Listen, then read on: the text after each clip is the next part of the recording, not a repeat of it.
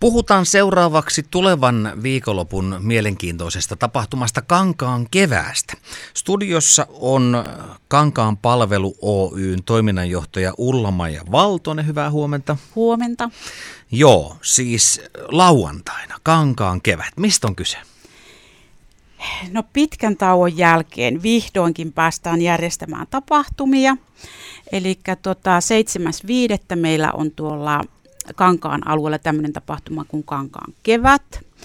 Ja siellä on, me oikeastaan sijoitutaan tuonne Piipputorin Piippurannan klubille, paperitehtaan katu 1 ja sitten Pergamenttitori ja sitten meillä on myös siinä lähellä semmoinen lasten leikkipaikka. Meillä on siellä lähiruokamarkkinat, meillä on vilttikirppis, meillä on myös sitten mustan korkean kierrätysvalmennusta, puistojookaa ja myös semmoinen tanssihetki. Niin, Kankaalla on ollut ennen, ennen koronaakin erilaisia tapahtumia. Mikä se, niin se strategia tuossa noin yleisesti ottaen Kankaalla on? Eli, eli onko se niin, että siellä on vähän isompia ja pienempiä tapahtumia? Kyllä joo, siis meillä on Kankaan palvelussa on tapahtumatyöryhmä, joka tota, koostuu sitten, siellä on eri, erilaisia henkilöitä erilaisissa rooleissa.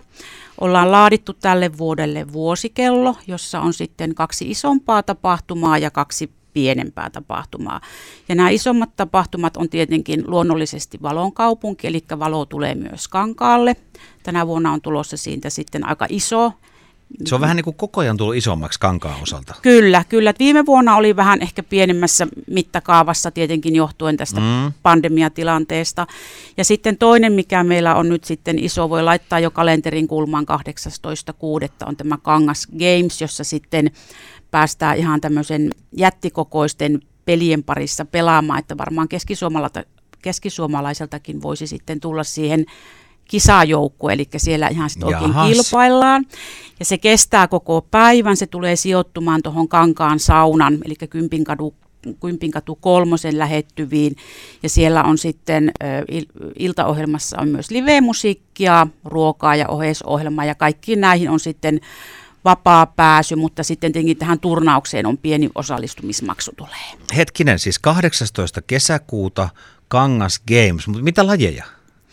Siellä on tankofutista, jalkapallopiljardia ja kuplafutista ja tämmöistä ei ennen täällä Jyväskylässä ole ollut, eli kannattaa ehdottomasti tulla paikan päälle ja tässä on sitten myös niin järjestetty, että kuka tahansa pystyy tulemaan näitä kokeilemaan. Siis jalkapallobilis, onko se niin kuin semmoisia jättikokoisia kyllä, palloja ja kyllä, niitä potkitaan? Kyllä.